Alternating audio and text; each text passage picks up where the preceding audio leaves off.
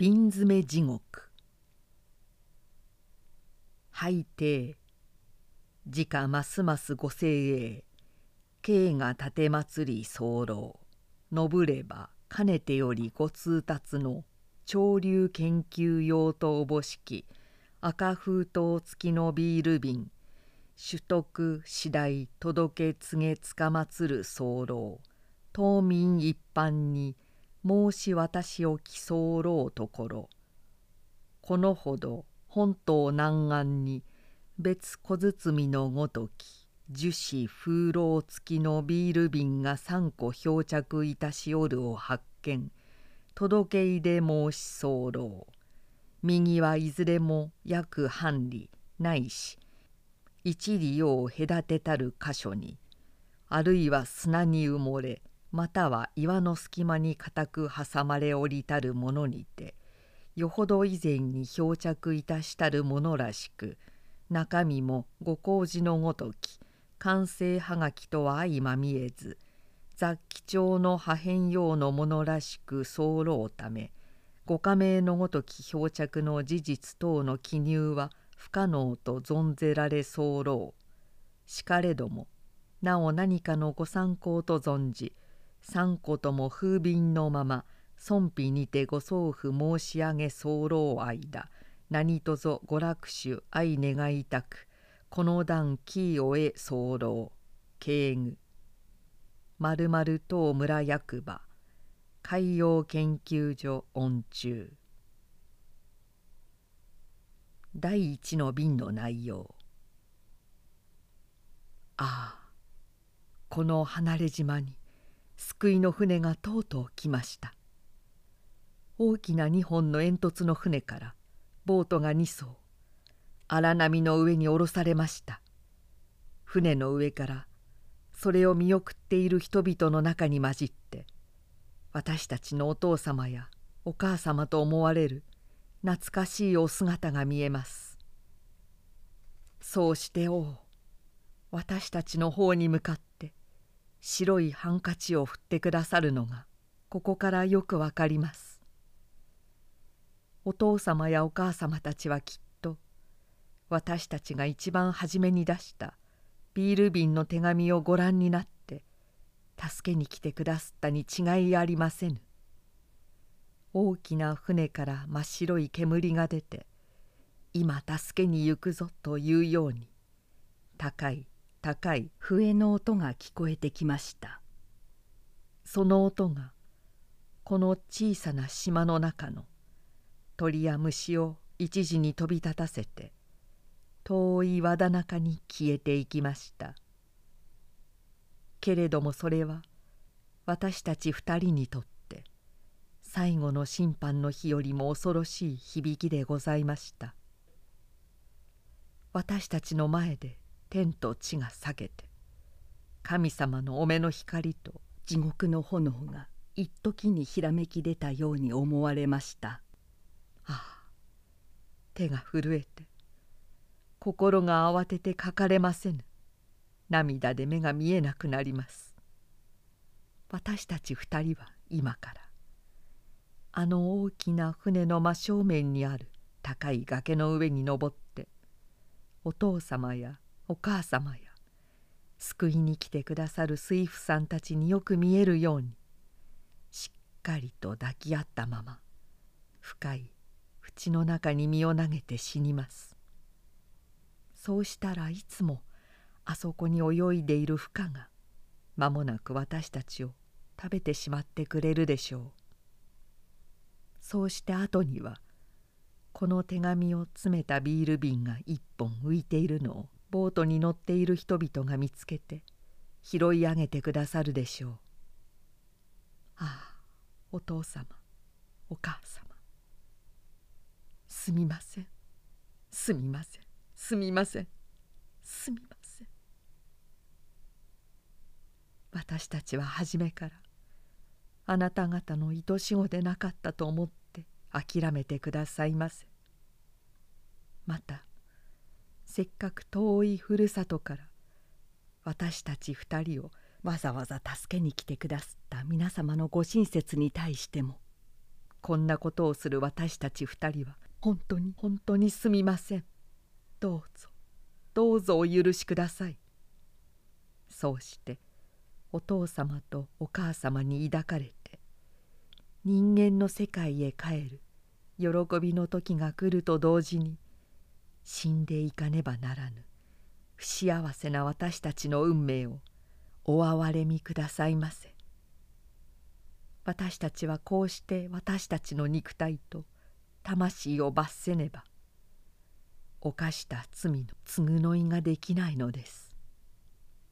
この離れ島の中で私たち二人が犯した。それはそれは恐ろしい。横島の報いなのです。どうぞこれより上に懺悔することをお許しください。私たち二人は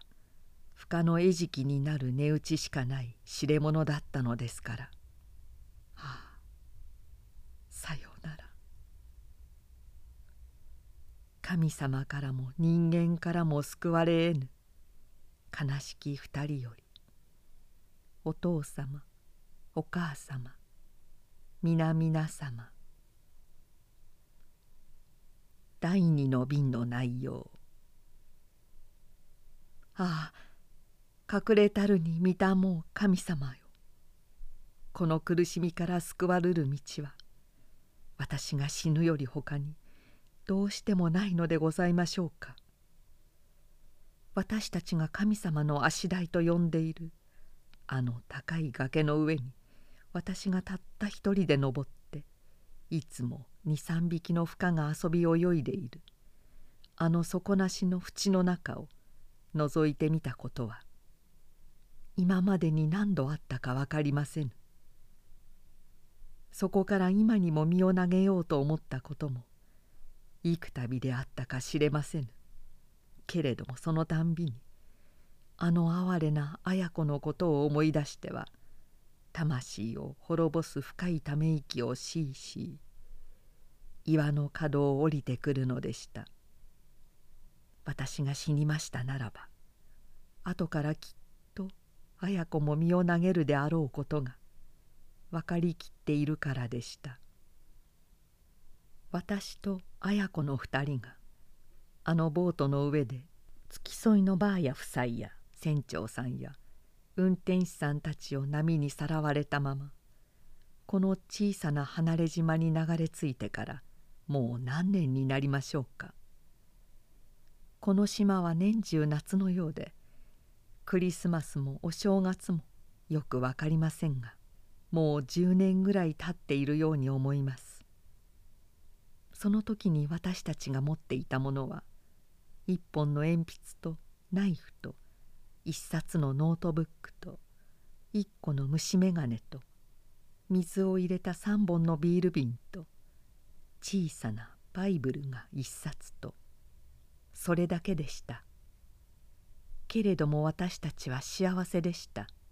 この小さな緑色に茂り栄えた島の中にはまれにおる大きなアリのほかに私たちを悩ます鳥獣這う者は一匹もいませんでした。そうしてその時11歳であった私と7つになったばかりの綾子と2人のために余るほどの豊かな食物が満ち満ちておりました。旧館町だのオウムだの絵でしか見たことのない極楽町だの見たことも聞いたこともない華やかな蝶だのがおりました。おいしいヤシの実だのパイナップルだのバナナだの赤と紫の大きな花だの。香りのいい草だの。または大きい小さい鳥の卵だのが一年中どこかにありました。鳥や魚などは棒切れで叩くと何ほどでも取れました。私たちはそんなものを集めてくると虫眼鏡で天日を枯れ草に取って流れ木に燃やしつけて焼いて食べました。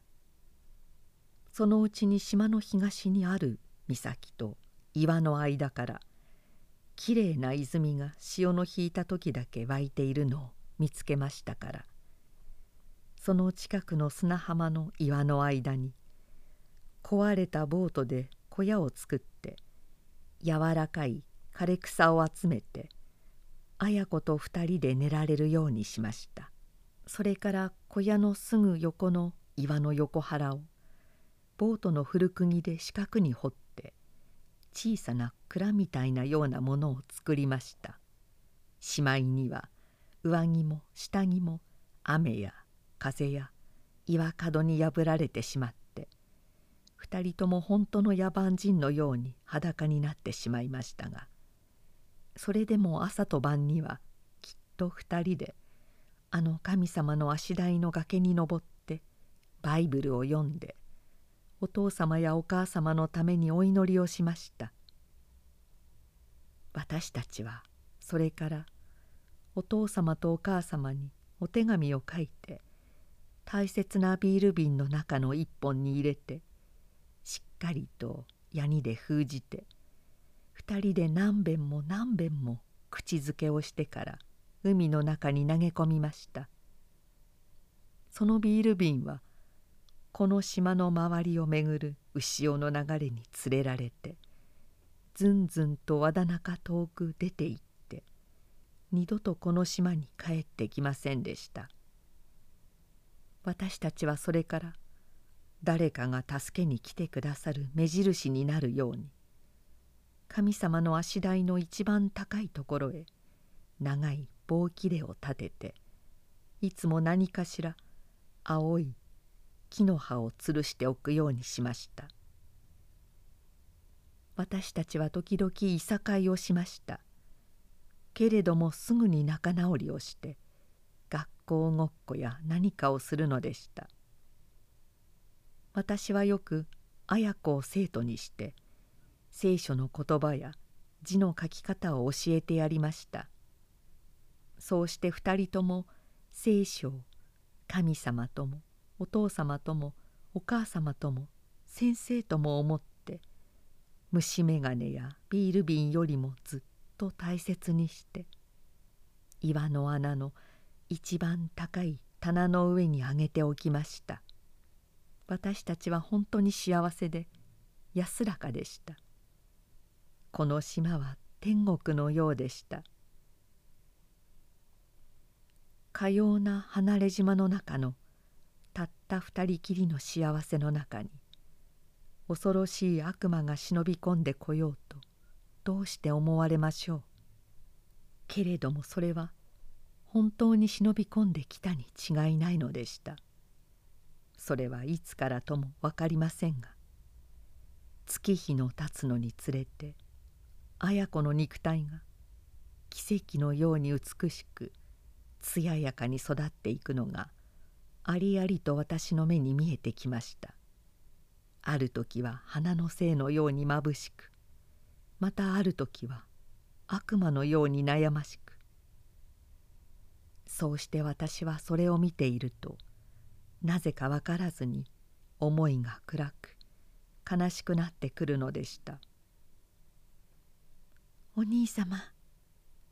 と綾子が叫びながら何の汚れもない目を輝かして私の肩へ飛びついてくるたんびに私の胸が今までとはまるで違った気持ちでワクワクするのが分かってきました。そうしてその一度一度ごとに私の心は滅びの悩みに渡されるかのように恐れ震えるのでした。けれどもそのうちに綾子の方もいつとなく様子が変わってきました。やはり私と同じように今までとはまるで違ったもっともっと懐かしい涙に潤んだ目で私を見るようになりました。そうしてそれにつれてなんとなく私の体に触るのが恥ずかしいような悲しいような気持ちがするらしく見えてきました。二人はちっともいさかいをしなくなりました。その代わりなんとなく憂い顔をして時々そっとため息をするようになりました。それは二人きりでこの離れ島にいるのが何とも言いようのないくらい悩ましく嬉しく寂しくなってきたからでした。そればかりでなくお互いに顔を見合っているうちに目の前がみるみる影のように暗くなってきます。そうして神様のお示しか悪魔のからかいかわからないままにドキンと胸がとどろくと一緒にはっと我に返るようなことが一日のうち何度となくあるようになりました。二人は互いにこうした二人の心をはっきりと知り合っていながら神様の戒めを恐れて口に出し得ずにいるのでした。もしそんなことをしでかした後で救いの船が来たらどうしようという心配に打たれていることが何も言わないまんまに二人同士の心によく分かっているのでした。けれどもある静かに晴れ渡った午後のことウミガメの卵を焼いて食べた後で二人が砂浜に足を投げ出して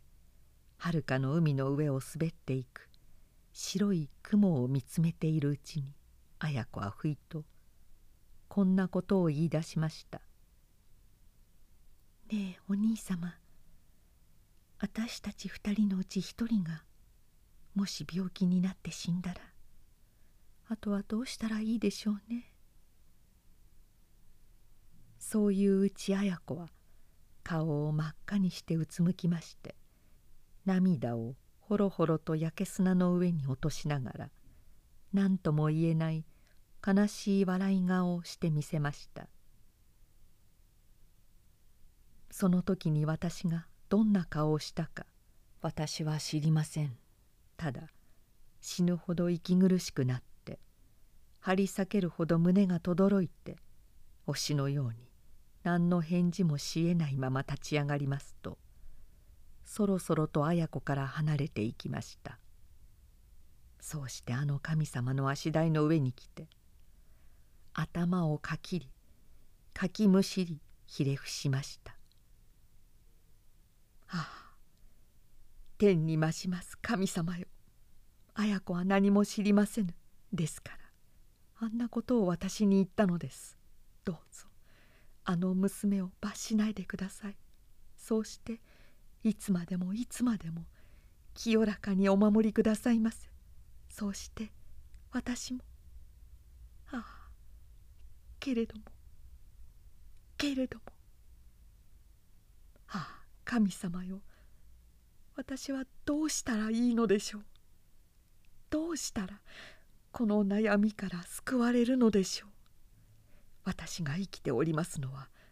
綾子のためにこの上もない罪ですけれども私が死にましたならばなおさら深い悲しみと苦しみを綾子に与えることになります。はあ、どうしたらいいでしょう私は。お神様よ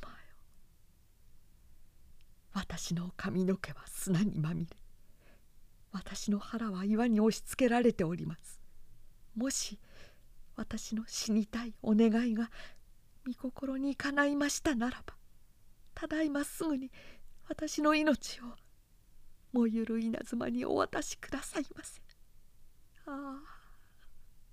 あ隠れたる御霊神様よ。どうぞどうぞ皆をあがめさせたまえ。見印を。地上に表したまえ。けれども神様は何のお示しもなさいませんでした藍色の空には白く光る雲が糸のように流れているばかり崖の下には真っ青く真っ白くうずめきどよめく波の間を遊び戯れている深の尻尾やひれが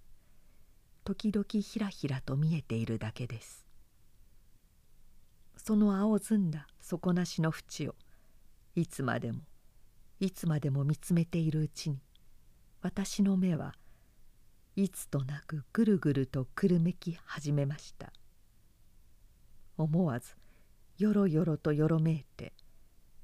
漂い砕くる波の泡の中に落ち込みそうになりましたがやっとの思いで崖の端に踏みとどまりました。と思う間もなく私は崖の上の一番高いところまでひととびに引き返しました。その絶頂に立っておりました棒切れとその先に結びつけてあるヤシの枯れ葉を一思いに引き倒して目の下はるかの淵に投げ込んでしまいました。もう大丈夫だ。こうしておけば救いの船が来ても通り過ぎていくだろう。こう考えて何かしらゲラゲラとあざけり笑いながら狼のように崖を駆け下りて小屋の中へ駆け込みますと紙片のところを開いてあった聖書を取り上げてウミガメの卵を焼いた火の残りの上に乗せ上から枯れ草を投げかけて炎を吹き立てました。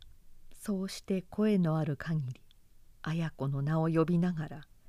砂浜の方へ駆け出してそこいらを見回しました。が見ると綾子ははるかに海の中に突き出ている岬の大岩の上にひざまずいて大空を仰ぎながらお祈りをしているようです。私は二足三足後ろへよろめきました。荒波に取り巻かれた紫色の大岩の上に夕日を受けて血のように輝いている乙女の背中の神々しさ。ずんずんと潮が高まってきて膝の下の海藻を洗い漂わしているのも心つかずに黄金色の滝波を浴びながら一心に祈っているその姿の気高さ眩しさ。私は体を石のようにこわばらせながらしばらくの間ぼんやりと目を見張っておりました。けれどもそのうちにふいとそうしている綾子の決心が分かりますと私ははっとして飛び上がりました。夢中になって駆け出して貝殻ばかりの岩の上を傷だらけになって滑りながら岬の大岩の上に這い上がりました。気違いのように荒れ狂い泣き叫ぶ綾子を両腕にしっかりと抱きかかえて体中血だらけになってやっとの思いで小屋のところへ帰ってきました。けれども私たちの小屋はもうそこにはありませんでした。聖書や枯れ草と一緒に白い煙となって青空のはるか向こうに消え失せてしまっているのでした。それから後の私たち二人は体も魂も本当の暗闇に追い出されて夜となく昼となく悲しみはがみしなければならなくなりました。そうしてお互い愛抱き慰め励まし祈り悲しみ合うことはおろか同じところに寝ることさえできない気持ちになってしまったのでした。それは大方私が聖書を焼いた罰なのでしょう。夜になると星の光や波の音や虫の声や風の外れや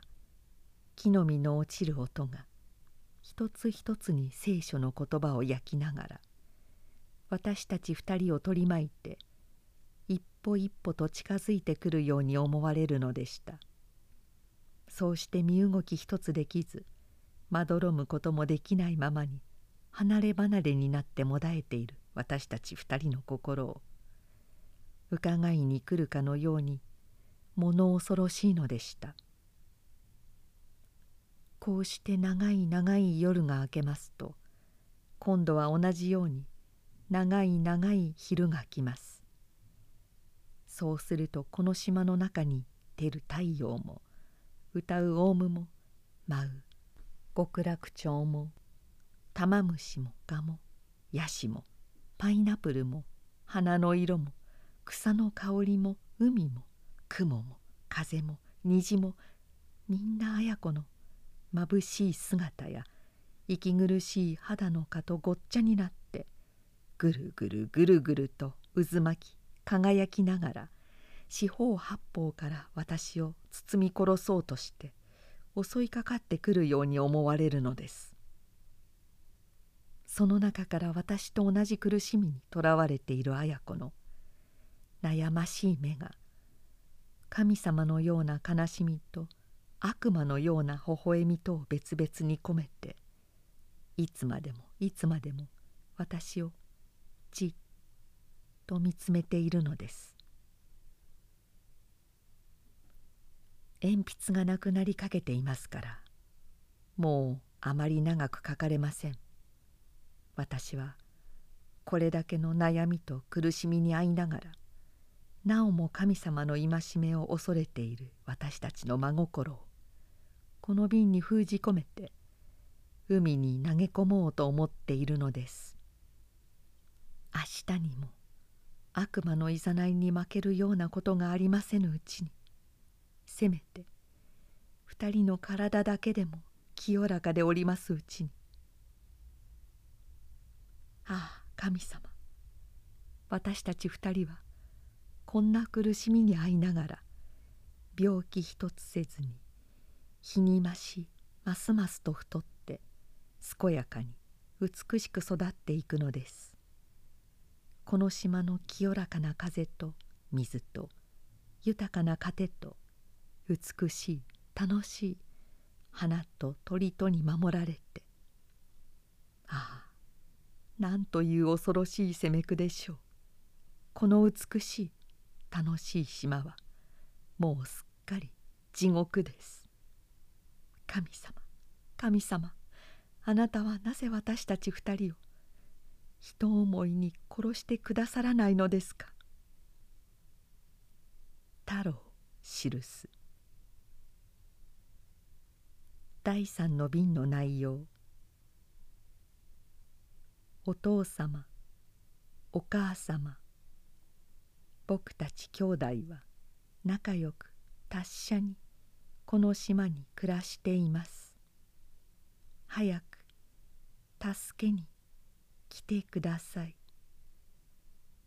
市川太郎市川綾子